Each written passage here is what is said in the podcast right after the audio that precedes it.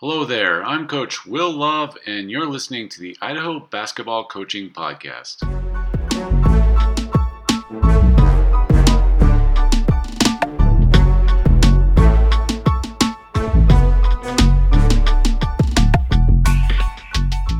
We're fortunate to have Trent Harrison on the podcast today. Harrison is the head girls basketball coach at Middleton High School. He helped guide the Vikings to the 4A state tournament in his first season as head coach. Harrison also has plenty of experience coaching boys basketball. Coach Harrison, thanks for talking basketball with us today. How's everything in Middleton? Uh, things are great. Will, thanks for having me. I really appreciate it. Yeah, no, I'm excited to have uh, have you on.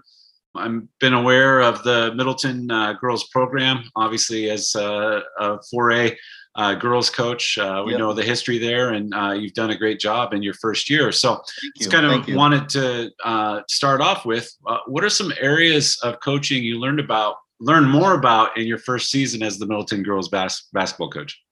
Well, one of the first things I realized when I first started coaching girls, and this is my second year ever coaching girls, I was the um, assistant coach the year before, uh, is just to refer that I like to refer to them as as players, not my girl players, not my boy players. They're my girl players.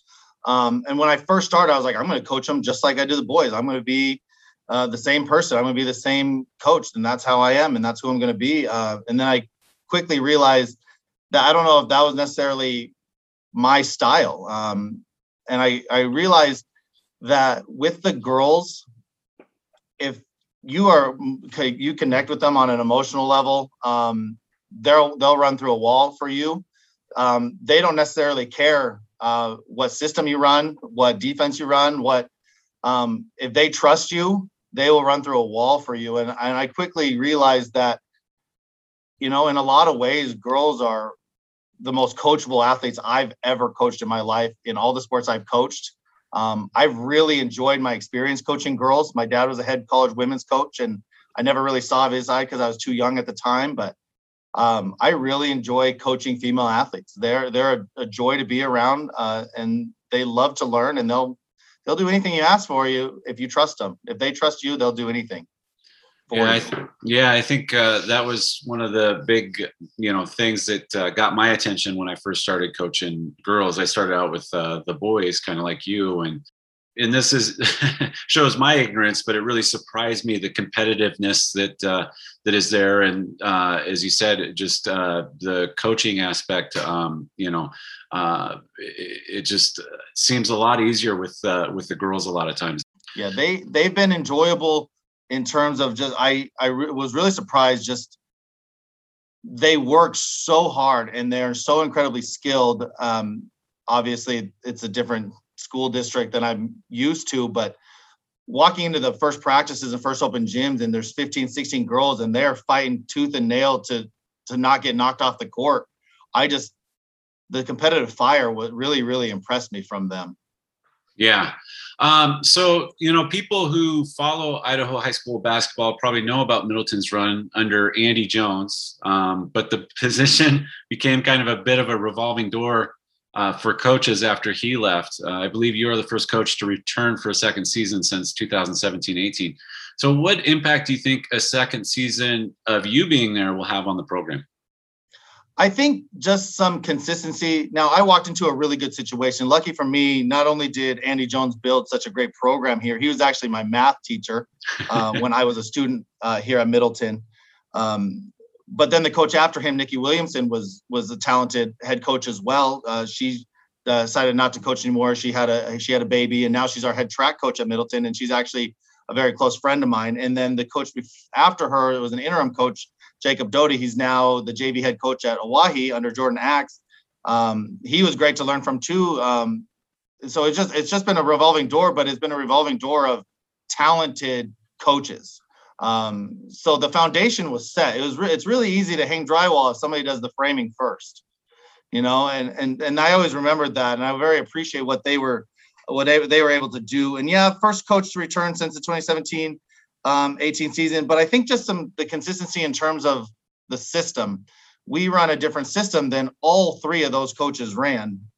And so now we have our second season with the group of girls who are going to be running the same system that they ran last year when they've never done that in all their high school career. We have a group of seniors that when they were juniors last year, I was their third coach in three years and the school's fourth coach in four years. So these high school girls, when they were going into their junior year, played for three different people. And so this will be the first year that they actually got a summer ball to run a system and actually learn a system. And they really started hitting their stride towards the end of the year districts um, kind of a bumpy road at state but summer was very impressive because they didn't guess they just made the reads and played basketball and i i just got to enjoy watching and coaching the sidelines because they just flew around and played and that was really fun yeah so your first year uh, you really didn't have time to work with the girls before the uh, season started uh, obviously because of uh, covid. Um, so you have had that uh, second season and what has been your emphasis though? I know it's fun to to watch them but i also know that you and you're doing some coaching things and stuff like that. So what have you emphasized this summer? Uh, making the reads playing basketball flying around. If you're going to make a mistake do it 110 miles an hour. Uh, don't second guess the decisions you're making on the floor if you're going to make that pass then make that pass fire it you know if you're going to push the ball then push go finish play off two uh, it was really just you know i emphasize you shouldn't look to me on the sidelines about what to do. You're a varsity basketball player now. Just play. I'll put you in the X's and O's, but after that, you have to use the skill development that you've used in the individual practice to be a basketball player. Get to your spots, get to your shots, and find your teammates in their spots and find them in their with for their shots. Uh, just and play together. There's no reason to look over to me and coach. What are we running? What are we doing? What you know now this is what we expect on a defensive rebound. This is what we expect if we're taken out of bounds. This is what we expect if on a make miss. Uh, you guys just play, and I'll coach you during timeouts and half times between quarters. Yeah, I, I mean we did basically the same thing. There was just a, a, structure for the offense, and then it was really encouraging them to play. And then even things like our baseline inbounds, uh, we we didn't give them any plays. We just said, okay, one is screen across, uh, two is screen down, and uh, you know you guys figure it out out of there and we didn't have any problems getting the ball in and the kids uh, made some good reads. So i totally uh, appreciate uh, that style of just letting them play. Where does that kind of come from uh, as far as a coach for you? Why do you, why do you want to emphasize that? I, I think it, it came from um, how i grew up and how my dad kind of coached. You know you sometimes you're a spitting image and the apple doesn't fall far from the tree with your dad. If he's a coach what you learn from him what you watched. And when he was at uh, TVCC um, in Ontario as the head women's coach for eight years, he he really emphasized, well, we're it's hard to get really really super talented girls to Ontario, Oregon when you're going, especially when they were in the SWAC and they're going against, you know, Ricks when Ricks was still school and you know and um, Utah Valley before they became a, a Division One. He said they have to just play and we have to we have to get up and down. Now they have a shot clock, but they have to get up and down. If we want to have successful and stay with teams, we have to play fast. We have to get up and down the floor. And when I walked in and saw the talent of the open gyms, I realized how good they were in the open open floor and just playing off turnovers and defensive rebounds. And earlier in the year, I was like, we're going to slow it down. We're going to run this quick hitter. We're going to run this set. We're going to run this motion. Then I quickly realized that they started to overthink. And I was like, okay, play, just play. And we we call, you know, you might hear me yell Oregon, and Oregon is just we're playing. That's open play. You know, we're either four out or five five out, but you guys are just going to play push. You have three seconds to get the ball across the floor. Uh, and if you don't, then we set up and run a motion or a transition offense or a quick hitter. But if you can get it across that half court in three seconds, it's it's on you, girls. All right. So, not to take away from your season last year, because you had a great season. You guys did a good job. You dominated the 4A SIC but I know that you were probably a little, and the girls were a little disappointed about how things went at uh, at state. So, how have you approached looking at the needs of your program after that state tournament last year? Well, the first thing I had to do was I had to take 48 hours and remove myself emotionally from the situation because I was upset, but not upset or mad at them. I was um, upset and sad for them because you get to see their face in the locker room. You know, after you know, having good rankings throughout the year. And we all know that the rankings aren't always indicative of the talent because some teams play in a conference where they battle every night, every other night, and and so records and the rankings don't really necessarily mean anything. And I kept telling the girls that, but I was just super sad for them. So I waited the 48 hours and I said, okay, what do we have to do to improve? What do we have to? I watched the film once as a fan because I'm a fan of our girls. You know, I watched it uh, once as a coach, and then once to take stats, and then another time to like, okay, I'm not watching any of the highlights. I'm watching the. I'm only watching bad possessions. You know, and I was like, what did we do that hindered our success at the state tournament? And the first big thing that came to mind was, well, we you go up against Amari Whiting in the first round, you know, and we didn't necessarily execute our game plan on her, and that was never going underneath screens. Um, and I know we're going to segue into that next, but um, we didn't really execute down the stretch in the fourth quarter. We did okay in the first three quarters, um, and then the next night, you know, it's hard to come back the next night, you know, the next day, middle of the day, and play at a high level. You know, girls are sad from the night before. You know, they get on the bus the next day, they're not exactly, you know, jolly uh, um, and then try to get them motivated to play. And then you ran into a really good Skyline team. But uh, when I approached it, I looked at okay, we we have got to make better decisions. We have, like I said earlier, we cannot look to the sidelines and, and be coached every single possession, every single pass, every single uh, screen. You know, I can't coach you through a set. You know, set the back pick. Now flare. Now, you know, I you have to be able to do that on your own without me saying it all the time. And I noticed a lot of times on film that we second guessed ourselves that we never had to do that before. We didn't do that during our conference run.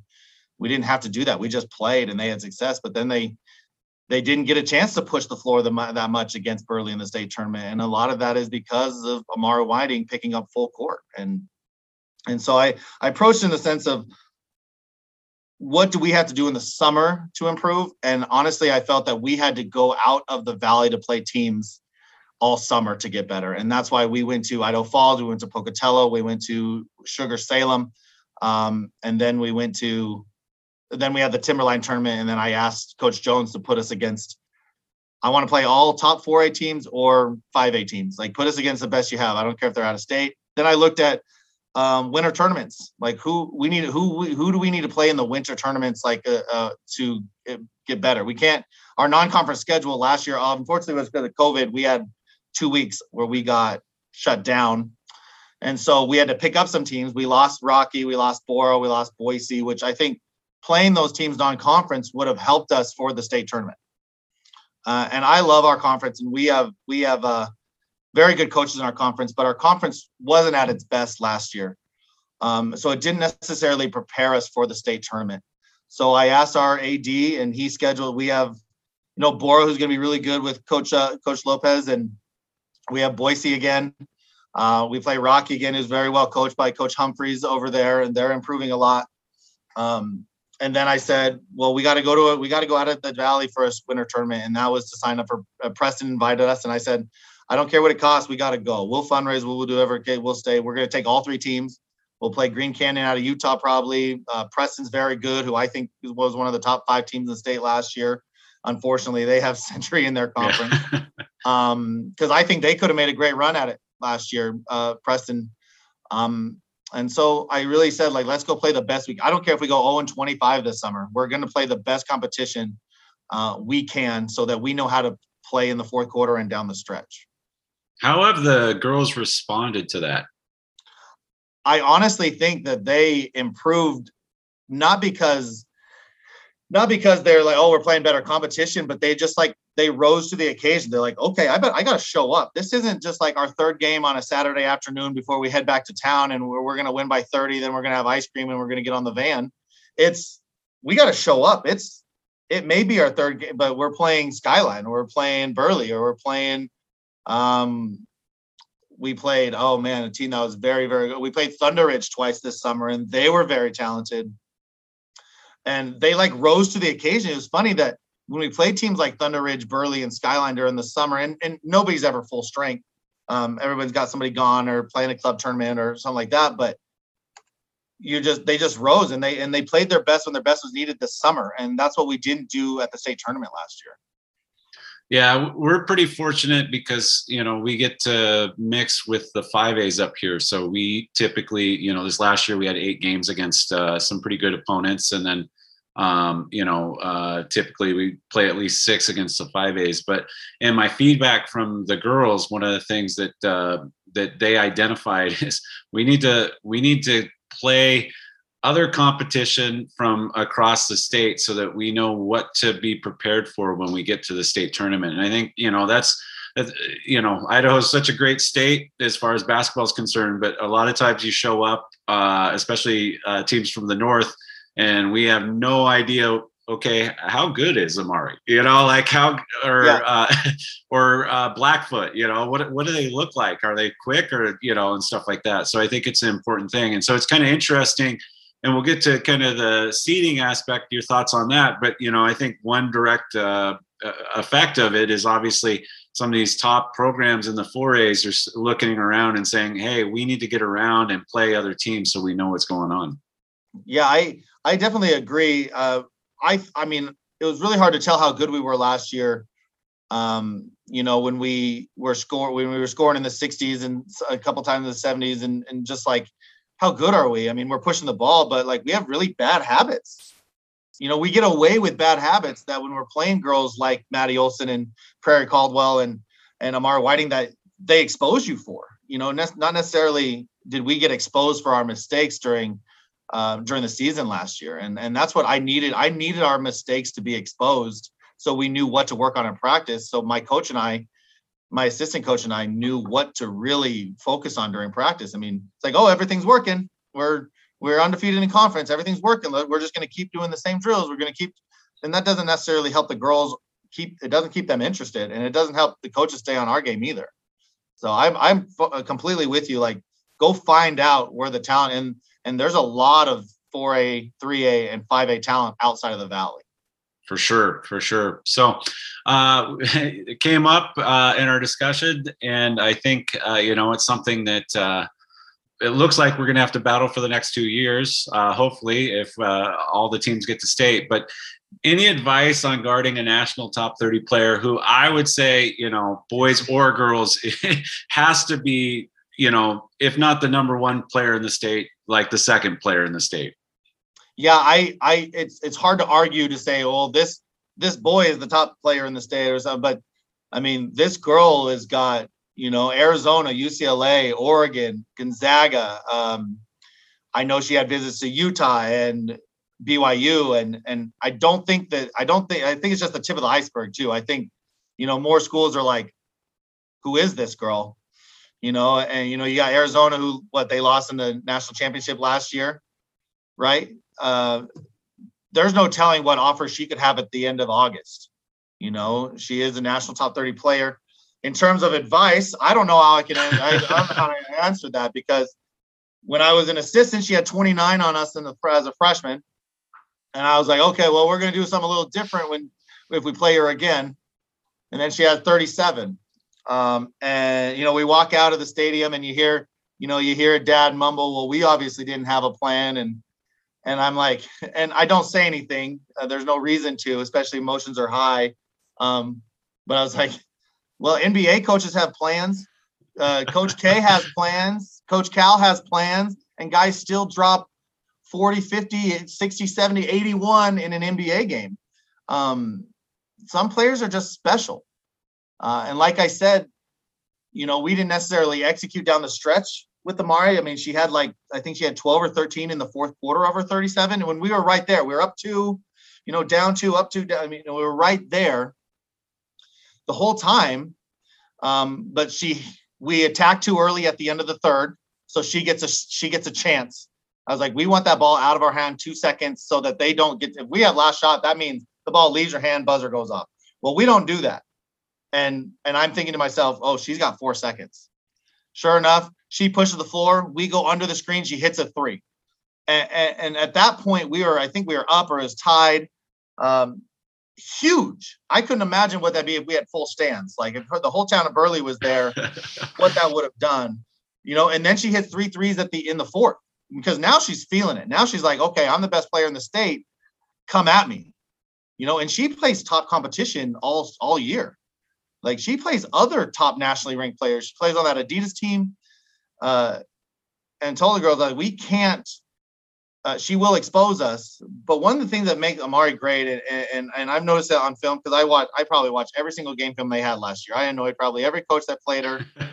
um, her motor defensively is is is unreal, and being able to, she gets six to eight points a game just from picking somebody's pocket.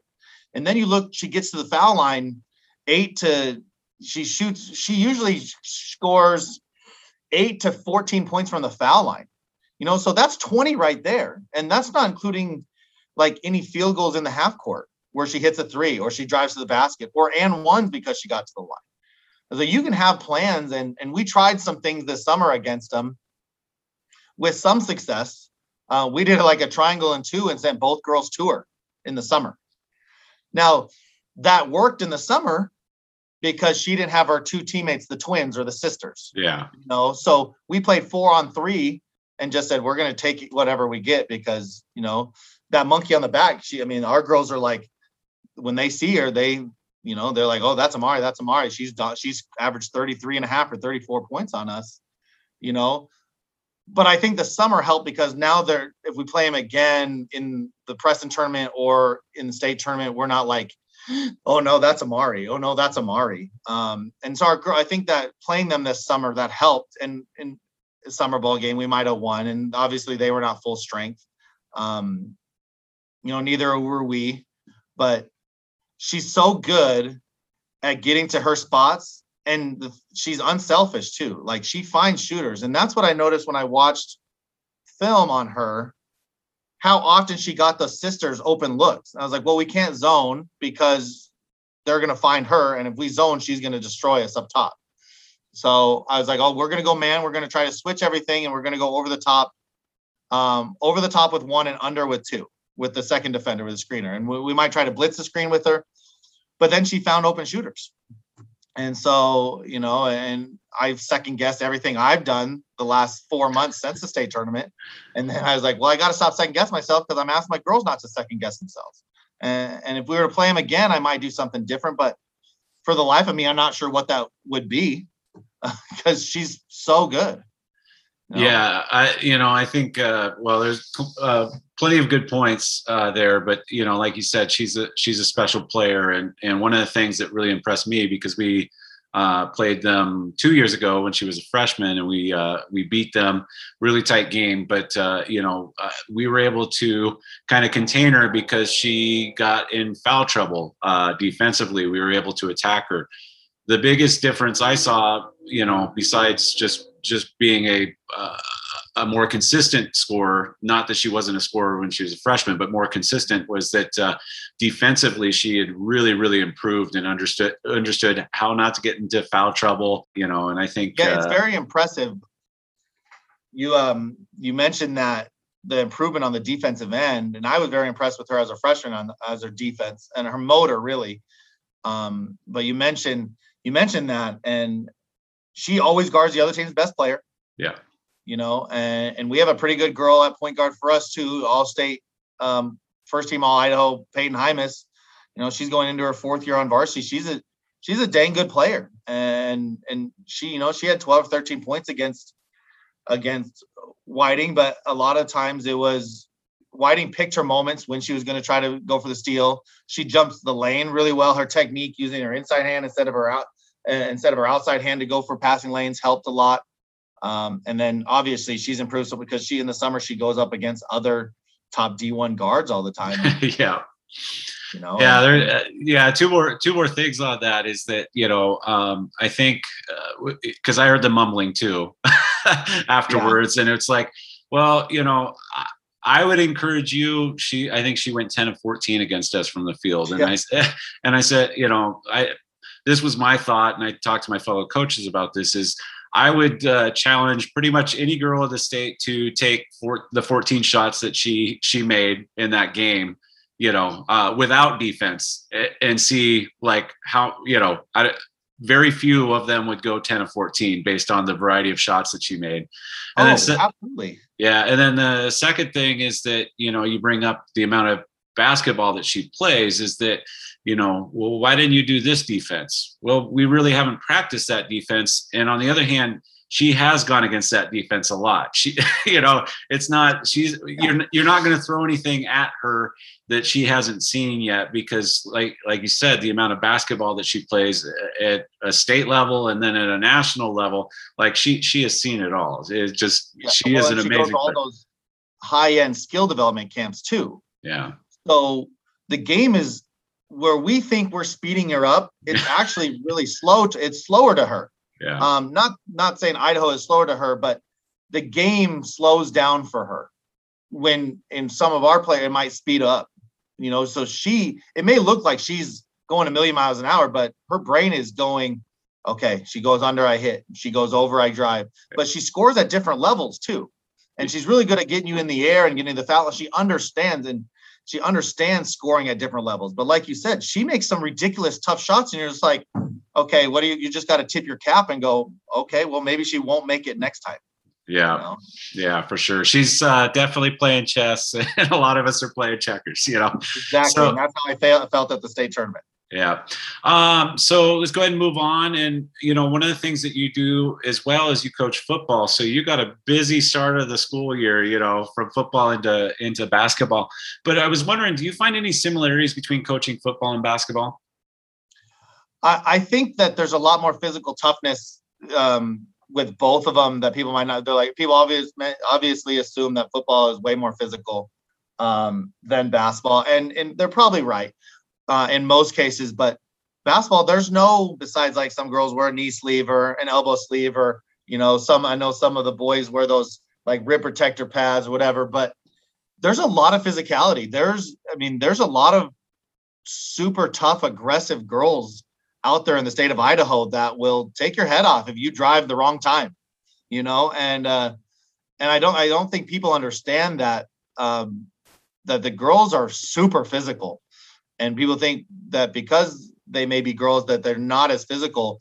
They're extreme. You watch a boys game compared to a girls game, a lot of time the boys game is a lot more. There might be some more finesse, but there are some absolute battles with the girls. Elbows to the gut, you know, grab your jersey, scratch, nail, claw. Like they're aggressive. Um, so that's a big uh, similarity between the two. I think discipline. Um, in football, you know, there's 11 guys out there, and if one person messes up, uh, it can expose that you can get a teammate hurt. You know, basketball, I don't. If you mess up, you might your teammate might not get hurt, um, but definitely on defense, if you make the wrong rotation or something, you're not in the right spot, uh, you get a teammate hurt. Um, but in terms of similarities, I think like the toughness, the physicality between coaching football and basketball, I think like you, it's it, it has to. Everybody has to be on the same page, and if you're not, it could it could. I don't care how good you are. Um, if your teammates aren't on the right page, um, like with Whiting, if she drives and somebody cuts at the same time and she's in the way, you know your team's not going to have a lot of success and we have we understand that uh, coaching football and basketball like your teammates depend on you to do what you're supposed to not only to try to win a game but to protect each other physically you have to know what you're doing or you could get somebody hurt and we nobody wants to lose a player especially we're dealing with teenagers uh, young athletes nobody wants to lose a player freak accidents happen all the time but you don't want to lose a player because somebody made a mistake that you work on in practice uh, several hours a day. Yeah, it is kind of interesting. You know, I was just thinking about this as you were talking. Is that you know, football? You know, there's the plays, but you know, on the other side of the ball, the defense can kind of move all over the place and do different things. So offensively, you've got the play, you know, but you also have to make these reads. And if you don't make the right read, then it's going to look really ugly, or like you said, yeah. uh, player can get hurt. Whereas you know, I think one of the things I try to talk to people about with uh, with basketball is, you know, especially like people that have kind of come up with their kids and you know I've watched like junior high basketball. It's like, well, at the varsity level, there's a lot of complexity to the defenses and there's rotations and there's all this stuff that if it's just off by a second uh, you're going to give up a layup. And so i think there that you know just a point that i take away from what you were talking about is just that here you know these these kids uh, they have to rely on each other and they have to make those right reads and it, and it has to be done uh, really really quickly or you're not going to be successful. Oh for sure. I think that what you just mentioned with if you make a mistake or if you're half a second off, you can make all you can be all in the right spots in football or basketball. You can be in the right spots, do everything you're supposed to do. You know, no middle or no baseline or or we're not giving out the curl flat area or whatever, and somebody can still make a play. Like that's the beauty of sports. Like you can do everything right as a coach, and then some an opposing player, you know, scores a touchdown because they're shifty or they hit a 25 foot three pointer or they get you up in the air and make a foul shot and you know an and one and you can make all the right decisions but somebody can still make a play. Uh, and that's what i think keeps coaching interesting uh, when you coach both sports. Um, and i got to be honest i'm a completely different coach uh, on the football field. I'm you know probably way more intense on the football field um, on the basketball floor. I've i've matured a little bit in my coaching the last nine years to being super just like that on the basketball floor to like taking a step back, more of a Phil Jackson kind of zen. Like, you know, I told myself this year going into the girls as a head coach, I was going to sit down more and not pace, you know, because that sometimes makes the girls nervous or or you're yelling and that makes it, you know. So I was like, okay, I'm just going to sit.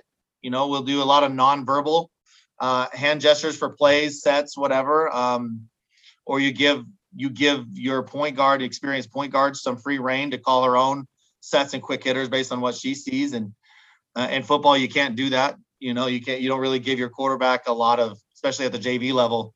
Hey, you call the offense. Mm, no, we're not going. Uh, we're not going verts every single play.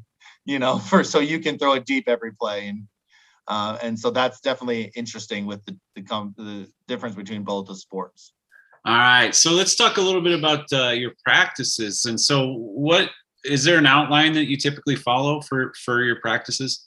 Uh, typically, the first thirty minutes are always the same, um, and COVID kind of put you know a, a, halt to that because we our, our district wouldn't let us mix the frosh and JV teams. So if a frosh, so we have the we have the luckily we have an upstairs gym, two upstairs gyms, and a main floor. So they we would split up. Um, and so we would, I would get all the coaches have the same practice plan, but typically I like all 36 players to warm up together on the line, do their dynamic. Um, and then we use the six hoops that we have in the main gym to start with our form shooting.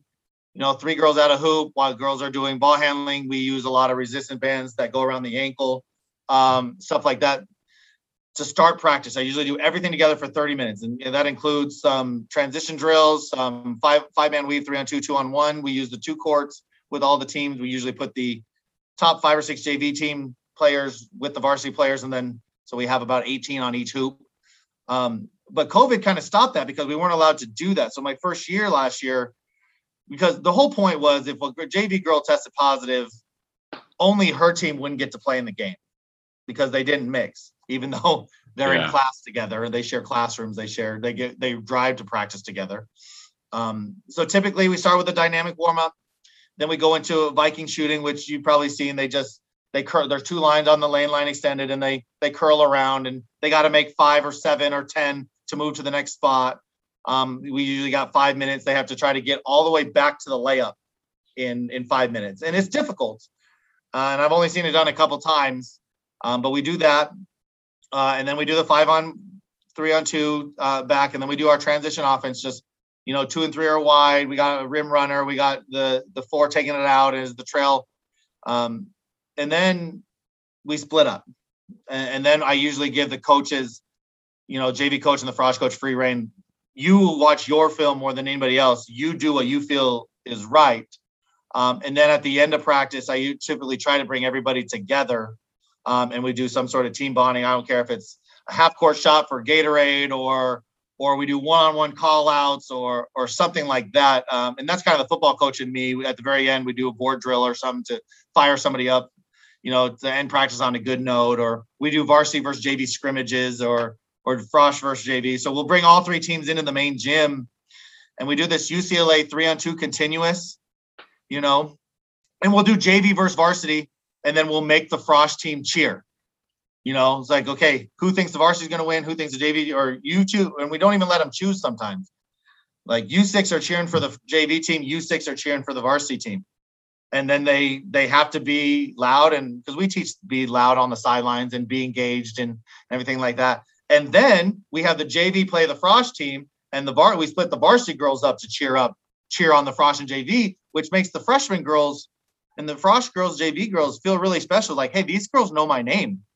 You know, that's a senior. That girl's all state. She knows my name. How cool is that? I used to watch her when I was in the fifth grade or sixth grade, or, you know, and I don't know about you, but our community, we have a lot of girls that are related, cousins, sisters, you know, so they might have a third grade sister and then there another one's a senior, but then they they come up. We had three sisters in the program last year on and and that's just enjoyable. So that's what how we typically run our practices. And then when we get into conference play, it's a little more structured with um, what we're doing. But we always have EDD everyday drills. Um, even when we split up, the varsity girls do the exact same drills every single day. Um, the intangibles, the things that you got to to like, did you know as well as I do, if you can't make a shot 60% of the time with no defense, that you should never be shooting that shot, right? Right. So we do those, you know, partner shooting, um, Kansas shooting, where you got to get your own rebound and space out and find somebody open and and and then we do the same drills with somebody running at you um, with your partner shooting. We do those every day, and then the last hour is typically we're preparing for our next game, or we're we're adding something defensively or offensively, or you know we only have like five or six sets, but they all have two or three wrinkles, you know, because we typically just run and gun and play and Yeah. and like I told you before, we just make reads. So that's usually how a typical practice goes for us. All right. Well, it sounds like fun. Um, but uh, also, this transitions into my next question. So, let's say you are playing a league rival in a couple days. What's your approach in preparing yourself, your coaches, and your team for that game? So uh, we use Hudl as well. Uh, a lot of coaches do. I don't know if you guys use it. I know Mhm. most teams do. It's you know the state of Idaho um, is pretty universal with that. It kind of throws kind of throws a, a wrench in the gears if somebody uses something else. Especially Yeah, yeah. Somebody sent was like, "Hey, can I get that film?" And they send you a link instead of like, "Hey, I don't have it." Oh, we don't have Hudl. Yeah. Oh, so I watch it um, one time just to watch, uh, and I do that.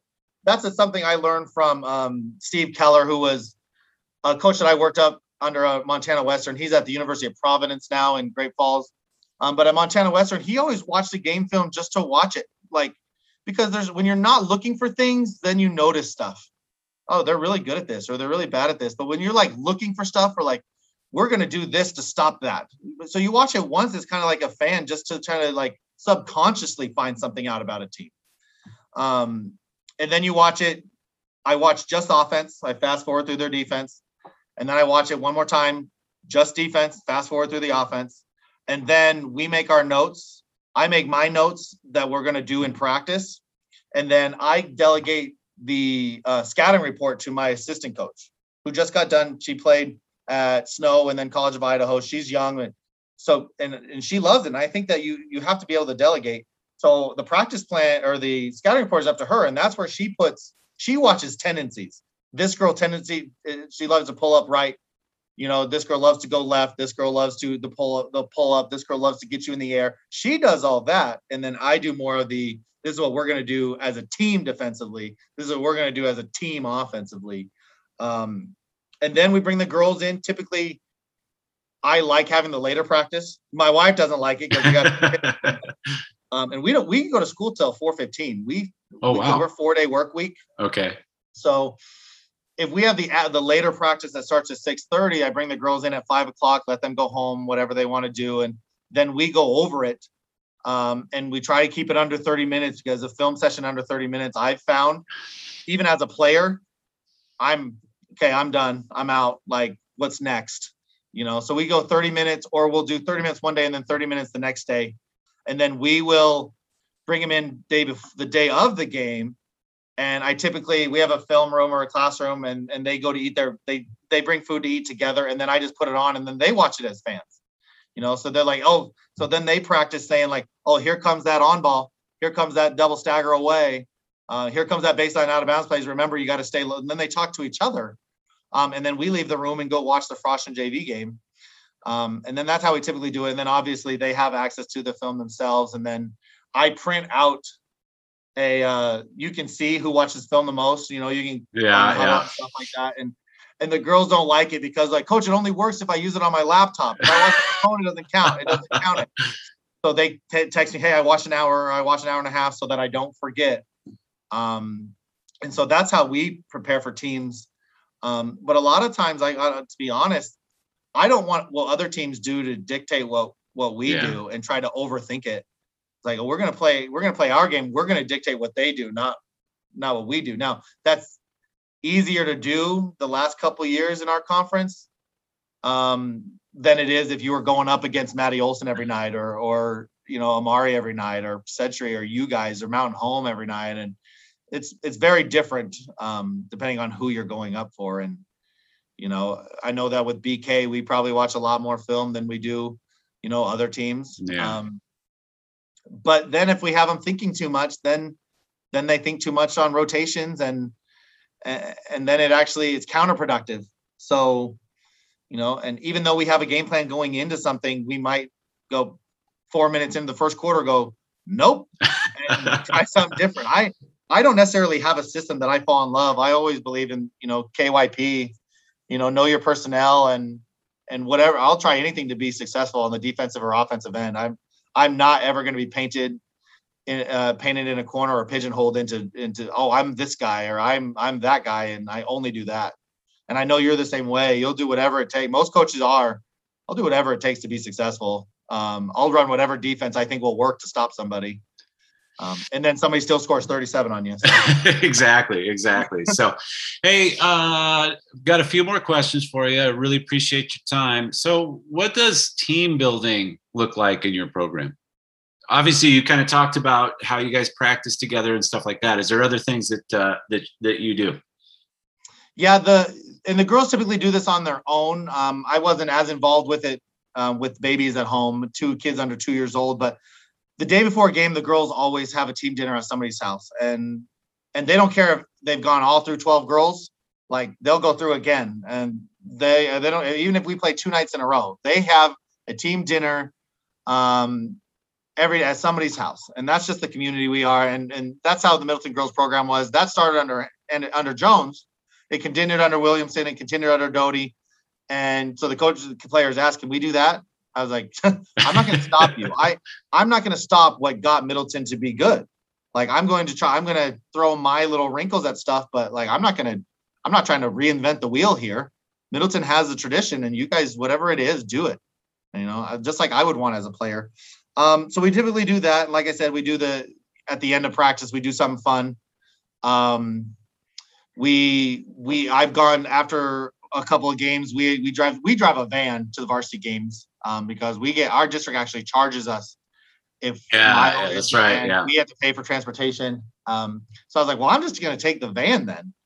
That means that varsity girls don't have to sit through two full games on the bleachers, fall asleep, do homework, like they can they can come to the school later and then we can leave to a game. But we've gone to I've taken the girls to Dutch Bros, which you know you, it doesn't cost that much. It you know 80 bucks maybe and the girls love it and they make fun of each other's orders and they laugh at each other and they they you know they probably shouldn't but they taste each other's drinks and then they laugh and they joke and and I really like that because when we're on the van they play their music whatever they want to listen to we can't do that on the bus yeah you know but the girls, they're super loose and they play the music and they they laugh and they dance. And I'm just driving like sometimes I gotta have my own head. yeah. Or they're asking questions or and you you get to know them because they they're talking about more than just basketball. They're talking about you know, sometimes they talk about boys, and I'm like, girls, I that's my TA or, or that's my football players, or I, you know, I don't. But then they just laugh because you know they think they they know that they're bonding with you because they're making you embarrassed or they're making you laugh and and then they they really enjoy it and it, it helps too because that i'm on campus um, i teach at the high school here so i see them all the time and in terms of bonding if i teach pe so when and they all have pe of some way or another i go say hi to every single one of them every single day uh, in their class or in their weight room especially during my prep and to the point where now if I don't because I have a meeting or something, they're like, "Are you?" I get a text. Are you sick today? You here? Are you okay? Is the baby sick? Like they, you know, and and the girls are super sweet. They've bought and they bought like onesies for my kids and and little Nike stuff and little Nike socks and you know and I've never felt more in tune with a group of athletes in my 10 11 years of coaching than I have with uh, with this particular girls. And a lot of it is comes with the senior class that we have. We have we have five four and a half five starters returning. Um, and a lot of these girls I knew their brothers or their uncles or played pickup ball with their dads. And and so I've known them since they were really little or I was their fifth grade student teacher when they were in fourth fifth grade. And so they remember so I've known them a while and there's going to be a lot of tears when they're gone. But that was just an example of okay I need to create that same relationship with the incoming freshmen sophomores and and stuff like that. And I think getting to know your players I go to the middle school games. I make the varsity girls go help at middle school practices. Um, and I see a lot of your Instagram stuff, and you, I see little kids and your girls helping your little the girls, and and I think they have to. I think part of being a varsity athlete or high school athlete is you're indebted to your community to set an example because somebody set that example for you, and and you must. It's required in our program to work camps and and go to the practices and help little kids, um, and that helps bonding too because not only are they bonding together but they're teaching the younger girls how to bond too. And that's the expectations when they get into the high school is we bond here i don't care if you love each other but during practices games team building film class weight room you're going to love and respect each other. I don't care if you hate each other's guts. Um, you will love and respect each other on the floor and especially in front of me. And if i hear that you're not we're going to have a conversation yeah, I think that uh, relationship between the high school kids and the younger kids is such a huge part of what's helped our program continue to have success. And, you know, it's been awesome this year because uh, Maddie Schoening, who just graduated from the University of Montana, is going to be on our staff and she's able to awesome. walk in and she's got that street cred you know because yeah these these high school girls came and watched her and then you know uh, and then they see that relationship about how that works because she was at the camps and now they understand okay this is an, an important thing. And so you know just if you can get that uh, if you can get that going in your program then you're going to be successful. Uh, it might not show a lot of or it might not show all the time in wins and losses yeah. but if you got that relationship and kids walk away just happy to come back and help out. That's you know that's that's what makes it worth it for me well, I think it helps too with longevity as a coach. Like whether you win, I mean, I've been in programs where we've gone 0 and 20. I've been in programs where we've gone 17 and 2 or or 19 and 2 or whatever. You could win a district title and still get forced out as a coach. Yeah. You can go on 20 and still get forced out as a coach. But if you're creating a positive and safe environment where kids want to be a part of your program and they want to keep coming back and they have good experiences, I think that helps school boards, uh, admin, um, and the community go, well, we weren't very good this year, but this is our guy, or this is our this is our gal, this is the coach, this is the best person for our program. 0 and 20 or 20 and 0. I think that helps with your longevity, and especially when you get to know those girls from second kindergarten on all the way up, and those coaches know you, and those parents are invested in you, and those girls are invested in you, and you're invested in them. It just helps with longevity as a coach. All right, so uh, a couple more questions. What we are i'm sorry we've seen some significant changes from the ihsaa uh, the last couple of years that as we've talked about in this conversation like have a direct impact on on on the game in idaho. Uh, that includes state seeding and then uh, kind of a uh, interesting move by the ihsaa with the uh, off-season workouts. Um, in your opinion what have they gotten right and what might they maybe need to improve on well, uh, and you know, the, the IHSA gets a lot of slack for a lot of stuff, and and but to me, I, I kind of think like, okay, these people are creating an opportunity for me to give back to students and athletes and community.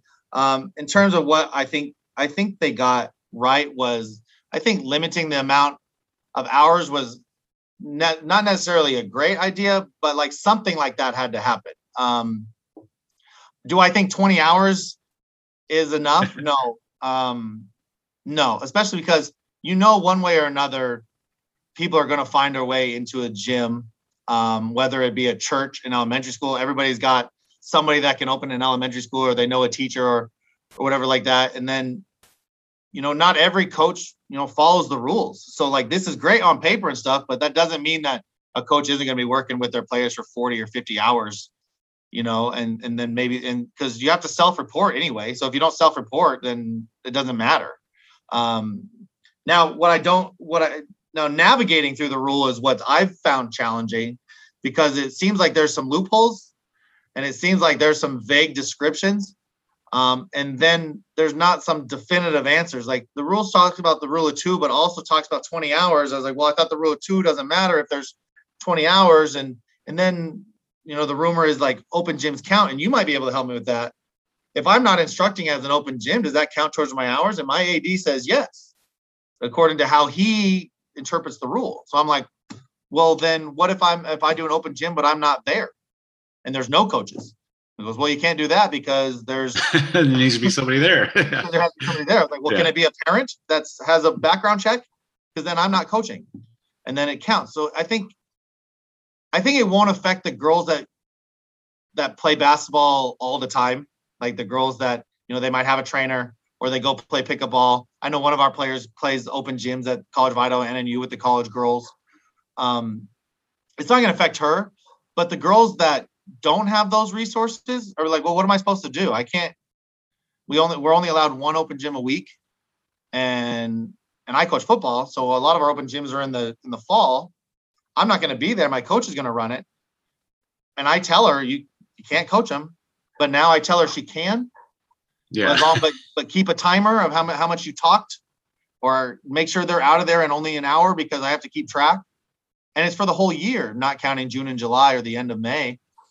So I just, I don't know. The interpretation of the rule is is complex to me. Um, so in terms of what they did right or wrong, I'm not 100% sure either way. But I do know is I support whatever they're going to decide because what am I going to really do to change it? I got to follow the rules. I got, I mean, if that's the rule, then at least give me all the answers to so I can do the rule the best of my ability. Um, because I want to follow the rules. I mean, I, I don't want to ever get in trouble. I don't want to be a guy that you know, is considered, oh, that Middleton guy. I mean, they're good because they cheat, or they're good because they they he doesn't follow the rules, or you know, recruiting this, recruiting that, or not following the rules. I don't ever want to be associated with that. Um, I want to build a relationship with all these coaches because I'm just getting into the girls' coaches world where there's respect. They're like, oh, you know, Middleton may have beat us, but that's a good guy instead of, oh, that guy's a jerk. I don't want to be that guy um, ever. So whatever the rule is, I'm going to do it, whether I agree with it or not. I just want it to be a little more definitive, you know. And and Ty Jones has been great because I've I've been able to email him and ask him, okay, so it says this, but does that mean I can do this? And he goes, no, or yes, or he goes, well, let me get back to you, and then he does, and he answers my emails pretty quickly, and so that's been good.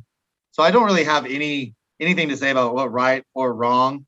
I just know that whatever they're going to decide, I'm going to do and because my AD is very, you know, we have we got to play by the rules, whatever it is, you know. So yeah. Uh, so the other big thing that's going to be happening, we're coming into the first uh, state playoffs that is going to be seeded, I guess, uh, different than uh, the you know years out seeding that they've been using. So, so what are your thoughts on that? So, in terms of the seeding, I know I I, I kind of have a big opinion about this. Um, I know that it's worked for football, you know, but you and I we talked about this earlier. We alluded to it. Not every conference is equal, you know, and and like I said, we were 17 and two going into the state tournament, and we won our districts, and then we're number one. We're the only, well, I think we were the only other number one that had to play a number one. I believe. Am I wrong? I might be wrong. Um, because yeah, I can't remember. Because you played Mountain Home to open, right? No, we played uh, Columbia. oh, that's right. So, yeah. and they were number two, and you were number one. Yeah, yeah. You know, and then Skyline had to play Century, right? And they, we all know they played six times. Yeah. You know, and so they were one and two. And then who was the other? Blackfoot and somebody else. That was a one versus two. or three. Go Columbia was a three. Yeah. No, they were a two. They were Yeah. two. Um, that's right, because the team out of our cameras didn't win their third place game. So then we played Burley, another number one. You know, and and two years ago, Middleton had to play Century, and arguably they were the top two teams in the state, and they had to play each other in the semifinals. And a lot of time, and I wasn't here, but people said, well, that state championship game was the semifinal one, and then Century won the state championship game by like 40 points. So I think it's it's good, and I know it works in football. Um, I know nobody wants to play number one, especially if it was decided five years ago, Yeah. because then I mean, even good coaches that have that are moral are like, do we lose this first round? Do we lose this championship game to be the two seed? And I would never throw a game because I told our girl uh, because some people talk about it, like, coach, if we lose, if we get second, then we play this team in the first round. You know, because they're like, oh, if we win, we play Amari. yeah. I was like, who cares? I want Amari. Let's go. Like Yeah. I, we're not we're not going to not win district championships, and we're definitely not going to throw games so that or or start our bottom five, you know, in, in a district championship game so that we maybe have a five percent chance of winning the first round game because there are eight really good teams, and like I told you earlier, one of the top teams wasn't even there. Yeah. Yeah. You know, Well, and I would contend that Lakeland would have done pretty well with uh, with uh, the group that they had. Yeah, absolutely, absolutely. And one of our best teams, a BK was one of the top two, the only team that beat us in conference. They lost in the semifinals of districts, and then Nampa, Nampa ends up getting they lose. Nampa Yeah, beats they were BK and ends up being yeah. they're they were loaded too with their top three players. Um, they didn't match up well against us, but they're very good too. Like so, those two teams could have done very well in the first and second round of the state tournament. So I think it's positive.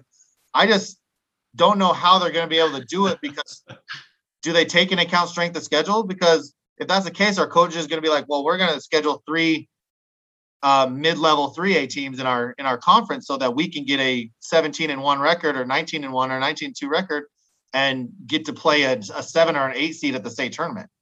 Or is there a state ch- or a conference champion that's going to be an eight seed?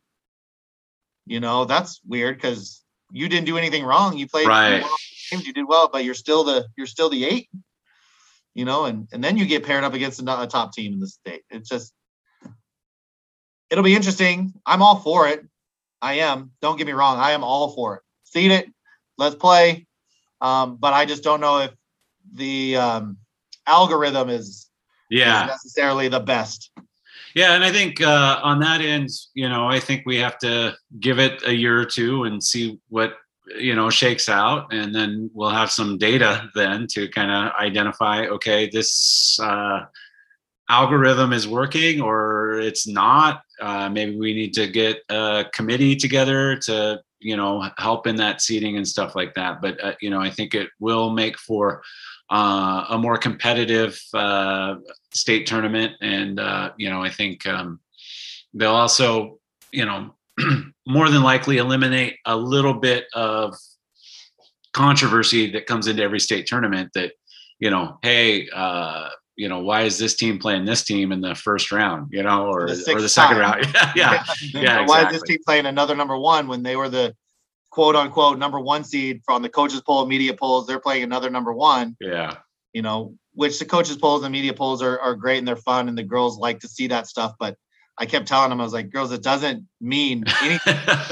doesn't mean anything because right now I'm watching teams on film and I'm going, are we better? I don't, I don't know. There's teams not in that ranking that are really good, yeah, yeah. you know, that you watch in film. So yeah, I agree. The algorithm, I will, it'll be very interesting. I definitely agree with you that it'll take away some of the, the drama and the, and the bickering and the, why are we playing this team? And I mean, but the most important thing, and we all have to remember as coaches is we want to be there.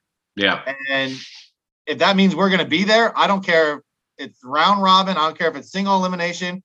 We made it to the state tournament. Like we made it to the state tournament. Now we want to finish and do well, and everybody wants a blue trophy, but winning a blue trophy doesn't necessarily mean you didn't have a successful season. You know, or even going two in barbecue at the state tournament doesn't mean you didn't have a successful season or that you impacted lives. So whatever they decide to do, because God knows it could change five times before you and I retire. I just am happy to be there. And I know the girls are too. and that's it, the expectation is to be there. Yeah, for sure. I think uh, I can't remember the number, but it's like seven of eight years we've gone to the state tournament, and each year that we get to go, I just it's just you know I'm just as excited and I'm just as happy um, and honored to be able to to go there because I know that it's it's hard to get to. Uh, so yeah, it's, it's very hard. Sometimes the best teams don't do well in the district tournament and don't get to go. yeah. Know, so. All right. Uh, last question for you, and this has become a favorite question of mine because I'm always spending time trying to become a better coach. So, what aspect of coaching are you studying the most right now? I think um, you know, I watched a lot of the NBA final, the NBA playoffs, and, and, and obviously it's it's a completely different game and 24 second shot clock and and everything like that. But I really like their their off ball actions off of on ball screens. So I really because I'm trying to think what would our girls be really good at, or how do I how do I get Peyton Hymas to get an on ball, but also you know a flare or a back pick for my top shooter in case she can't get all the way to the rim. Yeah. Um and and Chris Paul would do a little thing where he would you know, tap his elbow and he would make an, uh, a, a pass uh, entry to the wing. They would give it right back to him. And as soon as he caught it, there was already an on ball being set, which was great.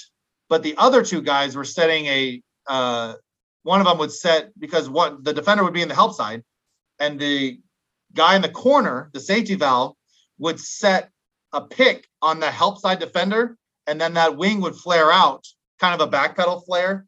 Um, and then it Chris Paul couldn't get all the way to the rim, he had three options. He had the roll guy, he had the guy spotting up at the ball side elbow that set the back pick, and then the guy shooting to the would rubber band from the corner to the corner to the wing. So off ball screens during away from the ball during on ball screens uh, is really something that I really like. I really like, but because it was specific to our group of girls um, I got a girl that can roll. I got two or three shooters. Um, what can we do so that the other three girls aren't just sitting in the corner or on the wing? Is she throwing it to me? Is she not? Do I cut? Do I backdoor? Do I Laker cut? Do I do I stand there? Um, it gives so it makes them feel like they're doing something instead of just like watching the pick and roll. Um, and that's something I really enjoy. And I know it's the NBA and it's not the same, but I think if teams go man and you're in help, if you're an off ball help side defender, you don't think about, am I about to get screened away, uh, a screen from my left? You know, I'm about to get a screen on my left when I'm supposed to be, I'm watching the ball and my defender or my offensive player, but I get screened. Like you don't think about that. So I really enjoyed that. That's what it, I'm really concentrating on. Yeah, and I think uh, you know when you have a great point guard, you know um, that can be deadly, especially in the high school game uh, when they get that concept of knowing uh, to score it or to dish it. You know, uh, if they can get that down, and if you can get people open, if you got that great shooter on the outside, um, I mean that just you know there's a reason why the NBA uh, teams keep going to it and going to it and going to it because it's such a hard thing to uh, guard if you've got uh, kids that can finish. Well, and they have advanced analytics and they still trying to stop guys from scoring 40, 50 point games. Uh, but sometimes, like we both said, you can you can defend everything right and somebody's a special player, you know, it just you know, but I, I really wanted something that to keep the the, the off ball offensive players engaged, knowing that I'm trying to get Peyton Hymas an on ball screen. I I I because she's really good. She'll if she does if she attacks, then she finishes. She shoots free throws well. She has a very good Euro move, um, but she also is a very good mid range shooter. She has a little floater. Um, so I want her shooting five or six times a quarter, but she also makes the read. If it's not there, I know that that shooter's on the wing. And then my shooters also know that they're making the read too. Okay, this girl, oh yeah, she sent me a back pick. I'm gonna float to the corner or I'm gonna stay on the wing. You know, and and we always have a rule like you're two and the three should if someone's driving somebody should be in the corner. Both corners should be occupied a safety valve. Um, just because uh, young athletes basketball players tend to get stuck and you got to have you got to have somebody you know a back a backup plan. You know you got to have someone to go to so. Yeah. Um but for sure for sure that's a that's something that i really like at studying and and anything really i mean and obviously we talked about I think I'm really studying the aspect of defense and and and taking away, you know, a girl that can score from all three levels, you know, with yeah. an incredibly high IQ and a Ferrari type motor. so, yeah.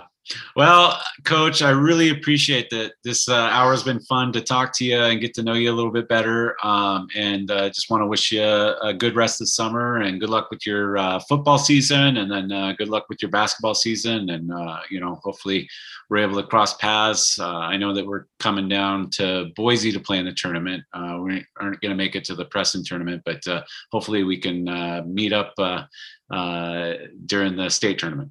Thank you, uh, Coach. Good luck to you too.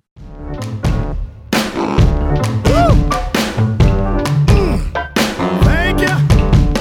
Thanks for listening to the Idaho Basketball Coaching Podcast. If you're a basketball coach in Idaho, I'd love to talk to you. If you're interested in participating on a future episode of the podcast, please contact me at Idaho Basketball Coaching Podcast at gmail.com. Thank you.